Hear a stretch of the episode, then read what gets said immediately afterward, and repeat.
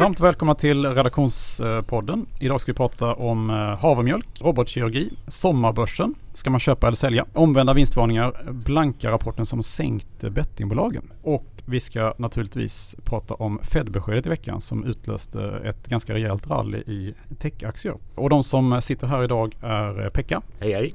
Martin. Halloj. Och Ludvig. Hej. Och jag heter Carl. Ja, tillväxtaktier i alla fall fick vi ett rally. Resten av börserna följer lite, tillbaka lite grann efter Fed-beskedet. Vad säger du om läget, Pekka? Ja, det där, det där med techaktier vill jag ha egentligen ingen kommentar till. Jag är lika förvånad som många andra att de helt plötsligt rusar iväg. Men om vi tar Fed-beskedet så var det lite tuffare än marknaden hade räknat med. Sen är det ju synd att kalla det tufft. Med. Man eh, säger att man ska höja räntan två gånger under tjugo tjugotre liksom, från nollnivå. Och sen det andra, när det gällde obligationsköpen så var ju beskedet att man har påbörjat en diskussion om att påbörja en diskussion om, om, om att minska obligationsköpen. Så det var ju egentligen ett, ett duvaktigt besked. Eh, men... Eh, Nu lever vi i den här världen att det eh, är den extremlätta penningpolitiken som har dominerat, och det här var ju ett första steg då, ändå. Och, och vad trodde marknaden innan det här? Du sa ju två höjningar tjugo tjugotre. Men vad... Ja, nej men det, de hade väl eh, trott att de inte skulle komma med någon prognos om räntehöjningar egentligen. Okej. Okay. Och det, man kan ju säga det att eh, orsaken, dollarn har ju stärkt och... Eh, på räntemarknaden så prisar man ju in nu en räntehöjning redan tjugo tjugotvå. Mm. Och minst två stycken tjugo tjugotre. Liksom. Mm. Och det har ju fått dollarn att dra, dra iväg. Mm. Och guldet att falla. Ja, eh, sen ska vi komma ihåg att dollarn har ju varit inne i en negativ trend eh, ganska länge. Och sen började den stärkas efter de eh, höga inflationsutfallen som kom. Och, och eh, det här var liksom ytterligare... dollarkrydda. Men lång ränta, den flaxade lite, eller hur? Ja, den, den sjönk ju på beskedet. Och, och det, är ju, det ska egentligen, lång ränta ska ju sjunka mm. när man flaggar för räntehöjningar. Däremot är det från, från extremt låga nivåer. Liksom. Nu ligger väl tioårsräntan på en komma fem procent ungefär. Och det är mycket lägre än den låg i mars. Så ingen oro. Eh, reaktionen var mycket mildare än vad jag trodde, den omedelbara reaktionen. Och nu har som sagt var börsen vänt upp med techaktier som draglok. Fast det kanske ni kan förklara bättre än mig varför just techaktier skulle dra iväg. Men har inte det med långräntan att göra helt enkelt? Att den eh, jo. tillbaka, gissar jag. Ja, det borde ju vara så. Det är väl första skälet. Och sen att techaktier har ju faktiskt pressats under tre, fyra månader i alla fall. Mm. Eh, just på grund av långräntan. Sen kan du, den är stabil. I, ibland var det så enkelt som att man bara vill städa av vissa events som har skapat oro, och så, så händer eventet och det blir inte så mycket rörelse, och då kan man återgå till det man, man tyckte att man gillade innan. I techaktier då kanske är goda tillväxtmöjligheter jämfört med många andra sektorer, så att ja. kanske bara en, en undanstädad uh, oro helt enkelt. Ja, man kan, vi skrev det i strategidokumentet att vi såg liksom tre stora händelser under juni. Mm. Eh, det första var arbets, amerikanska arbetsmarknad, eh, det andra var inflationen och det tredje var den amerikanska centralbankens räntebesked. Och nu har vi ju städat av de här tre ja, mm. eh, toppgrejerna. Eh, så då är lite mer normal marknad då. Så nu ska börsen bara upp, eller? Vad säger du, Martin? Du har kollat på sommarbörsen här historiskt. Mm. Precis, det finns ju eh, väldigt många talesätt på börsen, inte minst när det gäller sommaren då. Och det, det svenska lyder idag, som de flesta känner till, köp till sillen och sälj till kräftorna. Som står helt i kontrast mot det amerikanska sell in May and go away. Eh, Men jag bestämde mig för att titta hur det ser ut om man faktiskt tolkar det här, hårt tolkar det här lite. Inte bara titta på hur hela sommaren går, juni, juli, augusti, som, som jag tycker brukar vara den jämförelseperioden som många tittar på när de säger att sommaren är usel. Så jag tittade på hur det ser ut från midsommar till sjunde augusti, som idag är kräftpremiären som alla vet, klockan sjutton noll noll sjunde augusti. eh, och det var inte så stor skillnad mot hela juni, juli, augusti, men, men faktum är att på, både på tjugofem och tio års sikt så är börsen i snitt lite, lite, lite grann upp. Mm. Den här perioden. Men det är alltså noll komma ett, och när det är juni, juli, augusti så är det minus ja, minus någon tiondel ner.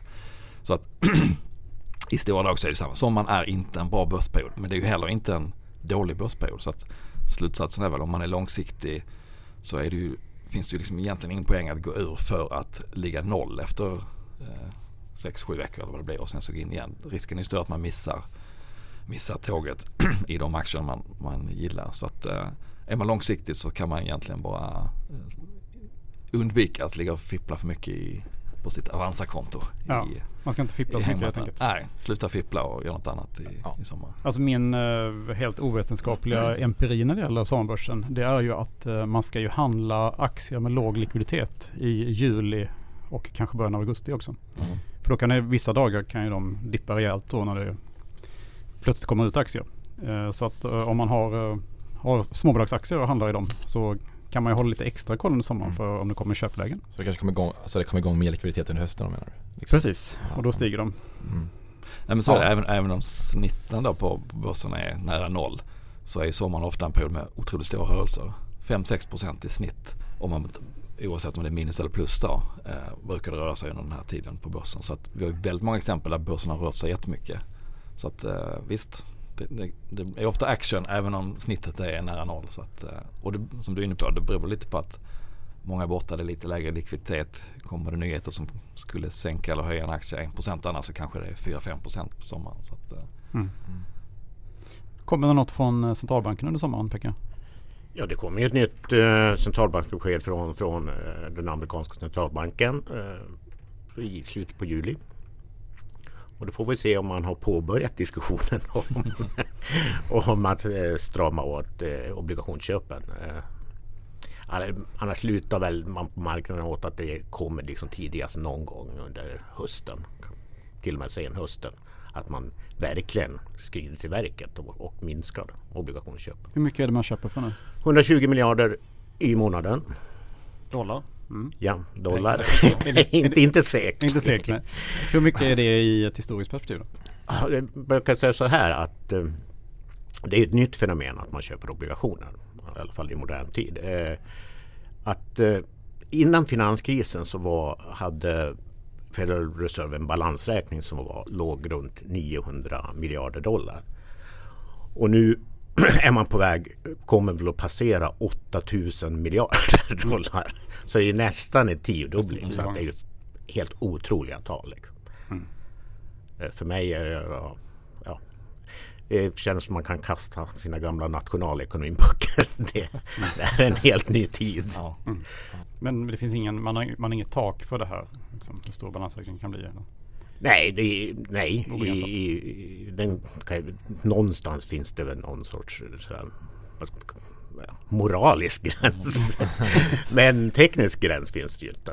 Eh, utan det, det, de kan mycket väl fortsätta att köpa. Mm. Men det måste ju ta slut någon gång. Alltså. Det, det, annars blev vi en helt galen värld. om, om vi ska leva med nollräntor och eh, konstanta obligationsköp från centralbanken. Det är, det är någonting, ett pris man får betala någon gång i framtiden, känns det som. Mm. Med hög inflation då? Ja, hög inflation och, och stramare villkor överlag. Liksom. Det är. Mm. När det här experimentet började, Ben, Ben Anke började med det, nu kommer jag inte ihåg exakta årtalet, men han måste ju vara väldigt överraskad över att ha fortgått så här länge. Det var väl mer tänkt som en väldigt temporär åtgärd, kanske sex månader, ett år. Mm. Och nu har vi kört det i tio. Liksom. Mm. Och det finns ju inget tecken på att det ska sluta egentligen. Alltså på, det är den här metoden, det är den beprövade metoden nu som ja. alla, alla gör. Mm. Mm. Men så att den amerikanska centralbanken är väl den enda, så att säga, centralbank som kan röra marknaden just nu. Alltså E C B sitter ju still i båten och är ju ännu längre ifrån en åtstramning än Federal Reserve. Så, att, så det är väl det man ska hålla koll på i sommar. Det är amerikansk statistik överhuvudtaget. Nya inflationssiffror, nya arbetsmarknadssiffror, Fed-besked återigen då. Mm. Och halvårsrapporten. Och halvårsrapporterna blir jätteviktiga. Ja. Jag är super, eh, supernyfiken på ja. hur man har klarat framförallt leveransproblem och mm. stigande, eh, stigande kostnader på insatsvaror. Ja, men de de signaler som har, få signaler som har kommit hittills från bolagen, inte från Macro, då, har ju ändå varit positiva bara den här veckan. Och slutet på förra har det kommit en hel del så kallade omvända vinstvarningar eller vinstguidningar då, med positiv riktning. Um, Systemair pratade vi om för några veckor sedan och sen efter det har det kommit från Finland Uponor som är V V S-produkter, eh, Kesko som äger K-Rauta som är en, en konkurrent till, till din baby-Pekka Byggmax och eh, Hansa som är en, en eh, kontraktstillverkare. Och Hansa är inte så stora, men de har väldigt många stora industriföretag som kunder. Så att, att de här går bra talar ju för att, att marknaden har varit fortsatt bra under andra kvartalet och kanske speciellt inom bygg- och renoveringssektorn. Så att jag går med på att spekulera lite kanske kring vilka som skulle kunna vara kommande omvända vinstvarningar eller kommande starka rapporter. Berätta. Ja, men det borde ju vara om man bara använder de här bevisen som, eh, som, som faktor, så är ju Lindab, eh, ventilationsbolag, eh, Byggmax, Invido som är dör, eh, dörrar och fönster, kandidater, Svedbergs och Nobia som är på köks- och, och köksrenoveringssidan. Eh, borde lägga bra till. Eh, kanske även Bilia. Kesko har även en bilhandelsdel som de pekar på har gått bra. Och Bilia var en av de bolagen som vinstvarnar inför Q ett. Så att det är väl några kandidater som jag inte skulle bli förvånad om de behöver gå ut innan rapporten och varna för att det blir bättre. Sen är ju såklart följdfrågan då om, om det redan är inprisat eller inte, därför att alla vet att det går bra. Så att mm. det är inte givet att, att de här aktierna kommer att röra sig jättemycket om det kommer en omvänd vinstvarning. Men, men både, eh, både Systemair och, och Hansa gick ganska bra på sina, sina besked, så att allt är kanske inte inprisat ändå. Dessutom är det lite bättre balans på i, i trävarumarknaden, om jag har förstått det rätt, att uh, priserna börjar falla på. Ja, g- ganska rejält från toppen i alla fallet. Mm. Och det gynnar väl också en del av de här bolagen. Ja. Mm. Det, absolut. Det verkar som att många har varit tidigt ute med egna prishöjningar också. Att mm. inte att, som det kanske var förr i tiden, att först kom insatspriserna och sen så fick man då gå ut med en ny prislista till kunderna och däremellan blev man squeezad.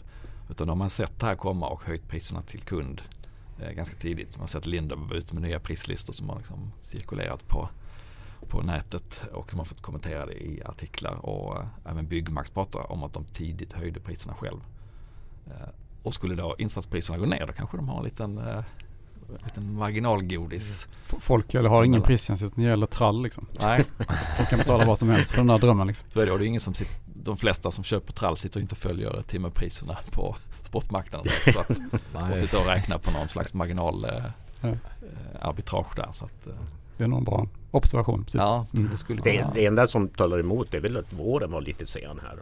Men, våren var sen och samtidigt har ju väldigt få kunnat resa, så man har väl fått stå ute i regnet och, och snickra ändå kanske. Ja, det blir väldigt spännande att se. Och nu är det ju någon vecka kvar på, på kvartalet, så att de, bulken av omvända eller vanliga vinstvarningar borde ju komma kanske kring månadsskiftet eller första veckan i, i juli när böckerna börjar summeras. Mm. Så att, uh, watch out. Ja, det är spännande att se. Spännande. Eh, Ludvig, du har tittat lite på um, så här robotkirurgi. Ja, det är en väldigt spännande marknad. Eh, det är, varför det då? Varför? Eh, för eh, det, det är så låg penetration på marknaden. Och liksom två procent av alla ingrepp som kan göras med robotkirurgi görs med robotkirurgi. Eh, och man kanske kan berätta först vad robotkirurgi är, för jag tror, jag tror inte ja. alla vet vad ja. det riktigt är kanske. Eh, Vi som inte är läkare. Ja, ah, nej precis. Så om ser till exempel du Carl, du är en kirurg då. Då sitter du i en liten konsol typ och opererar. Du styr en robot liksom i en konsol på en människa. Eh, och detta gör ju liksom att eh, det blir bättre ingrepp, det blir bättre precision. Du kan göra vissa operationer som du inte kan göra annars med vanlig titthålskirurgi. Alltså jag kan bli opererad av någon som sitter i Indien liksom? Ja, det är också. Ja, med fem G också så kommer det kunna mm. bli bättre sådana operationer på distans liksom. Så mm. jag kan sitta och operera här i Sverige till någon i Indien liksom. Vad som helst. Ja. Så det är ju spännande. Och sen blir det så bättre precision och det blir eller, vad heter, kortare inläggningstid eh, och det blir ett bet- helt enkelt bättre resultat liksom. Men det som gör att det är så här dålig penetration då, det är ju att liksom, kostnaderna är enorma för att köpa in en sån här Da Vinci-robot då, som Intuitive har då. Eh, det kostar ungefär tjugo miljoner kronor att köpa in en sån till ett sjukhus. Eh, och sen tänker jag även att det kan vara intressant nu när man har en vårdskuld. Man kanske investerar mycket nu i sjukvård och med, att sjukhusen har mer capex nu då. Så det kan bli sån här återöppningsvinnare.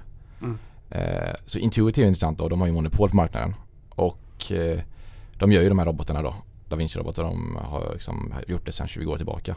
Mm. Men det finns ett svenskt bolag som inte, de gör ju inte robotarna då, men de gör liksom mjukvara och utbildar läkare eller kirurg inom detta.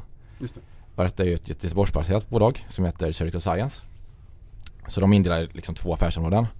Dels är det educational products då, så de, det är inte liksom en robotkirurgi riktigt, utan det är alltså öva upp eh, läkarstudenter i en simulatorisk miljö. Mm. Och det har visat sig vara väldigt effektivt. och det är liksom bra marginaler, bruttomarginaler på åttio procent i ett området. Men det som är intressant nu då med Circle Science är att de har expanderat nu, inte, inte jättenyligen, men de har på med ett tag där det väntas växa kraftigt då inom robotkirurgi. Och det är att man då licensierar ut mjukvara till medicinteknikbolagen eller robotkirurgibolagen då, som Intuitive då är största kunden i detta segmentet. Och det som händer nu på marknaden då, det är att det kommer massor med nya sådana här robotar. Eh, och de binder ju Surgical Science avtal med om att göra deras simuleringsmjukvara.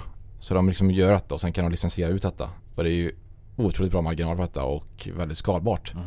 Så det är väldigt intressant bolag tycker jag. Eh, och, eh, fast värderingen är ju helt otroligt hög. Ja, som allt annat. Det finns alltid en hake. Ja, ja, precis. Men ja, som man räknar på lite på målen och sånt där så blir det ju väldigt höga multiplar. Ja. Men de kanske kan gå ner nu då om man reviderar upp målen eh, med eh, nya sådana här avtal då. De har till exempel knutit avtal nu i höstas med Auris Health om ni tycker det. Det är ju Johnson and Johnsons mm. eh, robot då, som kommer ut tjugo tjugofyra tror jag något sånt där. Eh, så det kommer det kom jättemycket sådana robotar då som är på väg in. Men du, vad är, du säger bara att två procent av alla operationer som man skulle kunna göra. Vad, vad är det för operationer man brukar göra med de här robotarna? Eller skulle kunna göra nu som man inte gör? Menar du eh, vilka in, delar robot, av kroppen? Ro, ja, precis. Ja, men det är nog allt möjligt liksom. Det kommer väl mer och mer till alltså liksom olika områden ju mer robotar kommer ut nu. Mm. Men men idag sitter man då i samma samma lokal och så. Ja, man behöver inte göra det. Man skulle kunna man köra behöver, på distans. Ja, man skulle kunna göra liksom, det är fullt möjligt men man vill ju helst vara nära. Liksom. Men kan det inte vara så där att uh, människor är lite um, tveksamma till att uh, lägga sig under en sån här robot? Jo, det kan det nog möjligtvis vara, men det är ju därför Circle Science finns. Liksom, för det, är därför, kunna... det är därför man söver ner dem innan man... Ja, exakt. Men jag, jo, jag, jag håller med. Det är inte så jättekul om den roboten skulle gå loss. Liksom, ja, det tänker någon, någon, hacka, någon, eller... någon hackar den. Liksom. Ja, jag menar det. Ja. Ja, det är en risk i och för sig, men den, den har nog inte liksom, hänt. Särskilt om det är någon liksom. känd person som ja. lägger sig den. Ja, då blir det liksom jobbigt. Men det tror jag inte är så stor sannolikhet. Det verkar inte som det. Det har ju funnits i tjugo år, så mm. det verkar inte än i alla fall. Nej. Men jag tycker det är ett spännande område. Ja, visst, det är jättespännande. Växer ju, superspännande. Växer ju snabbt liksom. Mm. Och ännu mer spännande blir om man gör det A I-mässigt så att säga. Mm. Så att inte, ja, det... ens, inte ens en kirurg som opererar utan det är verkligen ja, en robot. Ja, då blir det jobbigt för Circle Science kanske. Ja, då blir det jobbigt. Ja. För i och med att det, det är människor de instruerar. Ja, ja. Mm. Men det är nog långt bort. Men jag vet att Intuitive håller på lite på med sånt där som man ska kunna sedan vana till liksom, ifall man går fel liksom, mm. som eh, kirurg. Ja, det skulle kunna bli en bulktjänst annars, att, som en, en kirurgihotell. Man går in och lägger sig bara, sen kommer man ut. Ja, men, ty- ja, men typ. Eller, ja, ja. Ja, det, är, alltså, det finns jättemycket möjligheter med detta. Liksom. Ja. Ja. Det är typ att vi, om vi i den här rika delen av världen kan kanske ta ner en robot till Indien eller något, någon som är emerging market så opererar människor där. Liksom. Mm. För det kanske finns, vår, den bästa kirurgen i världen liksom, kanske finns i Sverige. Och då kanske du vill ha den. Kanske får betala lite extra för den. Liksom, och sånt där. Eller också så finns han i Indien. Liksom. Ja, eller så finns han i Indien. Så det, mm. kanske, det finns ju stora möjligheter liksom, mm. att få bra sjukvård runt om i världen. Mm. Nej, det är jätte, jag ser absolut fördelarna med det. Och ja. det um, låter ju som att det kommer mm. att växa. Ja, precis. Men sen är ju frågan vem som blir vinnare. Om det blir Intuitive eller om det blir Medtronic eller Johnson and Johnson. Men det låter som aktier som man ska hålla koll på och kanske suga upp om det blir ett allmänt börsfall. Allt, ja, absolut. Äh, absolut. Allt åker på en mm. Precis. Sen är väl risken det att ifall det skulle hända något sånt här som Carl du sa här, att det skulle hända någon olycka, då kommer ju det vara lite jobbigt för de här aktierna. Mm. Men det är ju samma med liksom självkörande bilar. Det kommer ju säkert att ske olyckor. Liksom. Absolut. Att man kan ju, Absolut. När det kommer ny teknik så, mm. så blir det alltid, Absolut. Händer, kommer det alltid hända något någon mm. gång. Och då ja. Kommer man att skylla på det. Sparkcyklarna till exempel. Eller ja. De här ja, skotrarna. Liksom. Ja. Det, det händer ju olyckor med dem också. Mm. Och det hände olyckor när cykeln kom för hundrafemtio år sedan också. Liksom. Mm. Så att jag menar det. Ja. Mm. Jo, ja, du har rätt i det. Det är otroligt spännande. På tal om hög värdering, Kalle, du skrev om Oatly. Så är det yes. svensk-amerikansk noterade... Ja. Havremjölk, eller vad kallar man det? Ja, havre, ja det, hav, nu för tiden kan man säga havremjölk tror jag. Ja. Tidigare var det ju havredryck då, som man okay. brukar säga. Men, um, ja, det är ju känsligt att kalla det mjölk. Eller? Då ja, det ett tag var det. Eller? Ett tag var det. Ja. Men uh, det var ju Arla då som stämde. Ja, just det, de hade en lång beef. Precis, de hade en rejäl bråk. Uh, där de hade ganska, Oatly hade ganska provocerande reklam mm. då, där de uh, pratade om att de tillverkar mjölk uh, som är gjort för människor. Liksom. Till skillnad från då alla andra liksom, som för gör, kalvar och för kalvar ja. Precis. Nej, men de eh, valde att notera sig på Nasdaq här eh, i maj på eh, sjutton dollar per aktie. Mm. Eh, och aktien har ju stuckit iväg och handlas nu för eh, tjugosex tjugosju dollar någonting. Och det är ju jätteintressant bolag med enormt stark tillväxt. De var ju först på den amerikanska marknaden med havremjölk. Det finns ju många fördelar med just havre också, för att det, är, det, det kräver inte speciellt mycket land. Havre, det finns ingen intolerans mot havre hos människor. Det finns ingen som är allergisk mot det. Till skillnad från då andra grödor, till exempel soja och sådär, kan ha andra eh, negativa effekter då. Så att eh, den här marknaden då är ju, alltså havremarknaden i sig kommer ju, kommer ju förmodligen växa något enormt. Intressant är också då att om man kollar på plantbaserad eh, marknaden så eh, är ju den fortfarande står för ungefär, alltså om man ska kolla på mejeribranschen då, så står den ungefär bara för två procent eh, av globalt då, av konsumtionen just nu. Och för, man förmodar ju att det kommer ske en väldigt stark tillväxt här. Sen är ju då problemet lite med Oatly att värderingen är så hög. De, de vet inte dels när de ska göra vinst, det är omöjligt att säga i nuläget. Allting handlar bara om att dra upp kapaciteten rejält.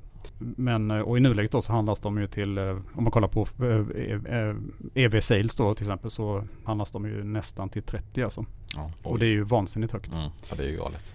Så min rekommendation då var att man ska vara försiktig med att köpa Oatly just nu i alla fall. Däremot ska man ju kolla på den eftersom de är då världsledaren inom just havre. Ska man i alla fall ha den observationslistan. Mm. Men problemet är lite att konkurrensen ökar också väldigt mycket. Så att traditionella mejerier kan ge sig in här. Och det finns ja. inga barriärer heller. Mm. Nu till exempel kommer ju Arla då, Arla då som hatade Oatly väldigt länge. Och faktiskt blev erbjuden att investera i Oatly för jättemånga år sedan. Men eh, marknadschefen testade Oatlys mjölk och eh, bara spottade ut den och sa att eh, den här skiten kan, gå, kommer aldrig gå att sälja. Liksom. Det gick. Eh, det gick, precis. Ja. De själva lanserar en havremjölk nu. Ja. På sina marknader till exempel. Och samma sak sker ju också i U S A då, att de stora eh, mejerijättarna lanserar också havrealternativ. Men ett, ett stort trumfkort för Oatly måste ju vara att de just inte är något av de traditionella mejerierna, att de är det alternativa. Exakt. Alternativet. Att Exakt. De är, det måste liksom vara cool, lite coolt liksom. Ja, de har mutat ja. in, ja. precis, de har mutat in ett varumärke och en mm. uppstickarprofil ja. eh, som ju kan bära ganska långt om man... Ja. Frågan är ju hur länge det håller liksom. Hur länge samtidigt, tycker du att Oatly är liksom det coolaste? Jo, men samtidigt får man tänka, alltså andra branscher där det inte finns några barriärer. Jag vet inte, alltså till exempel sportskor och sådär. Alltså menar, där har du ju också, de går ju också bra liksom. Adidas ja. och Nike ja, och Coca-Cola, det går ju liksom. Ja, Coca-Cola, det finns ja, det många Coca-Cola-kopior. Mm. Så att, och Oatly har ju då liksom lyckats men, ta den här platsen som kanske Coca-Cola har liksom. Men är det så liksom Oatly har så den marknadspositionen i U S A också liksom, eller är det bara ja. här i Sverige liksom? Nej, de har den i U S A mm. också faktiskt. Mm. Kanske ännu super... mer i andra länder eftersom ja. vi dricker ju jättemycket mjölk, det gör man ju inte som vuxen i de andra länderna. Det är liksom ju väldigt mycket barndryck. De, de har ju lagt jättemycket på reklam, så de hade ju Super Bowl-reklam och allt sånt där liksom. Mm. Så att många amerikaner vet ju vad, mm. vad Oatly är för någonting. Så man tror att det blir en Coca-Cola så ska man investera. Tror hon att det är Nokia alltså, så ska man hålla sig borta. Så ska man hålla sig borta precis. Eller Cuba-Cola kanske. Ja, det, ja det, det är det som är risken kanske. Nej, men eh, sammanfattningsvis så är det väl att alltså jag, eh, jag skulle göra så att jag, om det faller tillbaka till introduktionskursen igen, jag skulle slagit till på om den hamnade under mm. närmare introduktionskursen, kanske jag skulle överväga att köpa den. Men just nu skulle jag då i alla fall... Vad sa du kurs som var nu i förhållande till introduktionskurs? Den introduceras på sjutton dollar och nu handlas den för ungefär tjugosex till tjugosju dollar. Något sånt där. Och de har ju precis, det där med reklam också, de har ju väldigt många framstående investerare då, som Oprah Winfrey till exempel. Plus ytterligare några kända amerikaner som har fått investera. Och sen är det väl inne och osar, osar, här, nosar på ostmarknaden också? Exakt, va? Det blir ju nästa tillväxt. Det är fortfarande ingen som har lyckats tillverka en god vegansk ost. Det finns några stycken som är väldigt äckliga just nu. Man kan, kan jag själv intyga. Men eh, skulle de lyckas med att göra en riktig, äkta vegansk ost, så väntar jag också en eh, ytterligare ett ben då. Och då ja. kan det bli ett så kallat plattformsbolag också. Ja, men... eh, lite som Tesla då, inom elbilar. Ja, ja. Men det finns jättemycket möjligheter där liksom. Du kan göra smör och sånt antar jag också då liksom. Absolut. Ja, allt möjligt. Ja, just det. Ja, det är jättespännande. Ja. Så att det är lite det de värderas på just nu då kanske, att de mm. skulle, ska lyckas med det här liksom. Mm. Om bara tar havrebiten då så är det lite dyrt. Mm. Men jättespännande bolag, och det är helt fantastiskt att, men att bolaget grundades redan nittiofyra alltså av en professor i kemi från Lund som såg då det här att man, man behövde liksom hitta ett alternativ till mjölk mm. och som man kunde göra effektivare och billigare också. Så att de har enormt mycket före sin tid. Fantastisk story egentligen att det har lyckats så bra. Mm. En, en liten krasch i veckan när det kom en blanka rapport. Ja. Martin, vad var det som hände för något? Tänker du på, jag antar att du tänker på de här Hindenburg. Ja, och det var ett bra namn. Men det, ja, det är ett väldigt potent namn för ja. att säga. Vad har vi på Hindenburg? L- luftskeppet. Luftskeppet som exploderar, va? Exakt, mm. som jag skulle lägga till i Lakehurst i New York. Var det nittonhundratrettiosju? Ja, jag skulle gissa att ja. jag ligger ganska rätt ja, på det här. Imponerande. Nej, men det här är ju en av blankningsfirmorna då som kom med en rapport om att det amerikanska eh, spelbolaget Draft Kings och deras dotterbolag S B Tech heter de väl, skulle vara ute i lite shady verksamheter och eh, har inriktat sig då på marknader som ingen annan vill ta i riktigt på, på eh, spelbolagsfronten. Och det sänkte, både, sänkte Draft Kings-aktien ganska rejält. Eh, och eh, spelade väl över lite på de andra också, men eh, globalt sett, men för Kambi ställa som är en konkurrent inom, inom spelboken så borde det egentligen vara positivt ju. Eh, så de föll väl först och sen hämtat sig lite, så att eh, lite spännande. Jag har inte läst själva rapporten, men, men vi pratar ju mycket om blankningar de senaste veckorna i podden, så att det är intressant att se hur stora effekter det kan ge när någon, någon kommer ut och, och, och vevar med en, en rapport. Och sen så bettingbolagen generellt, så det är fotbolls-E M och det ser ju ut tycker jag som att det har inte varit speciellt många skrällar utan ganska många favoritseglar, och det är inte, för bettingbolagen är ju det bästa om det blir oavgjort eller lite skrälla, mm. att de flesta satsar på sitt uh, favoritlag. Just det. Det är inte så många som tycker det är kul att spela på ett oavgjort resultat. Nej. Mm. Så att uh, det är väl inget som, som påverkar enormt mycket, för det handlar ju bara om några veckor, men uh, på marginalen så, så, så kan uh, kan det vara lite negativt för, för sportspelsbolagen då, att resultaten har gått favoriternas väg. Men jag tänker det här måste ju drabbat din, din formportfölj eller? Ja, Kambi finns ju i den, men ja, ner lite och sen upp lite, så att ingen, ingen jätte... Ingen, ingen katastrof. Nej, mm. Då är det mer Evolution som fick lite stryk av, av att eh, pratet om den här globala minimiskatten på femton procent som G sju-länderna har diskuterat. Mm. Eh, och, och Evolution och till och med de bolagen då som, som betalar lite mindre mm. skatter som skulle kunna mm. drabbas, men det är ju fortfarande tidiga diskussioner och långt ifrån att det blev till någon verklighet, men, men jag tror det var Carnegie som kom ut med en, en analys och pekade på vilka bolag som skulle kunna påverka, som fick ganska stort eh, genomslag i veckan. Mm. Men det är ju som sagt var en väldigt lång väg och, ja. och alla länder har ju börjat nischa in vad, vad, vilka branscher som inte ska drabbas av den här mm. eh, Storbritannien var ute med till exempel att finanssektorn borde ha någon sorts undantag. Sverige har väl också varit inne och pratat om uh, ja, en del innovation, forsknings- och utvecklingstunga bolag skulle också. Ja, att huvudkontoret, mm. det räknas för huvudkontoret är också. Det drevs skulle drabba Sverige ganska mycket annars mm. om det man ska beskatta. Ja, så det är en lång väg att gå, men det, det är klart det är, det, är en, det är en riktning vi går emot.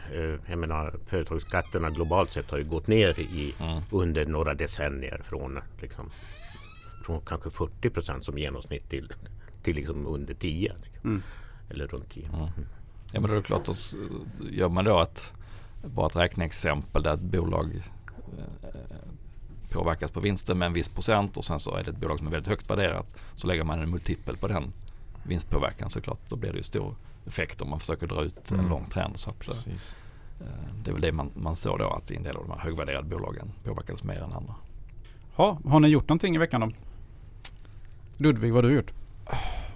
Jag har inte gjort några affärer faktiskt. Om det inte det? Nej, Nej, inte en enda. Men du är nöjd med Nasdaq-kupongen eller?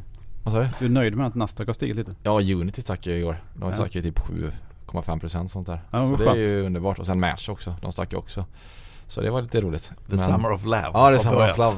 Exakt, de började den. Mm. Den börjar komma igång nu, så jag hoppas att det fortsätter. Mm. Speciellt i Match. Du ligger kvar i dina ja, jag kommer inte sälja. Ja, jag kommer inte sälja på tio år. Nej. Så tänker jag i alla fall. Kalla? Eh, jo, nej, men jag har eh, bottenfiskat lite i tech. Jag gillar ju bottenfisk egentligen. Mm. Eh, och jag ö- ökar lite i ett bolag som heter LiveRamp. Vad är det då? Eh, det är eh, online-marknadsföring. Mm. Så att kunderna kan se precis hur, eh, hur deras kunder i sin tur beter sig eh, och agera på utifrån reklamen då. Och den aktien har fallit ganska mycket på grund av att, eh, ja, att Apple har infört restriktioner där hur mycket information de, de ska dela ja, med sig och så. Liksom. Precis. Mm. Samtidigt då kan man då tänka istället att det ökar behovet av deras tjänster ännu mer. Det man då kan få ut så att säga från de här plattformen.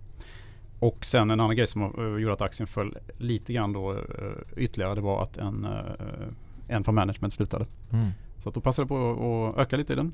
Okej, okay.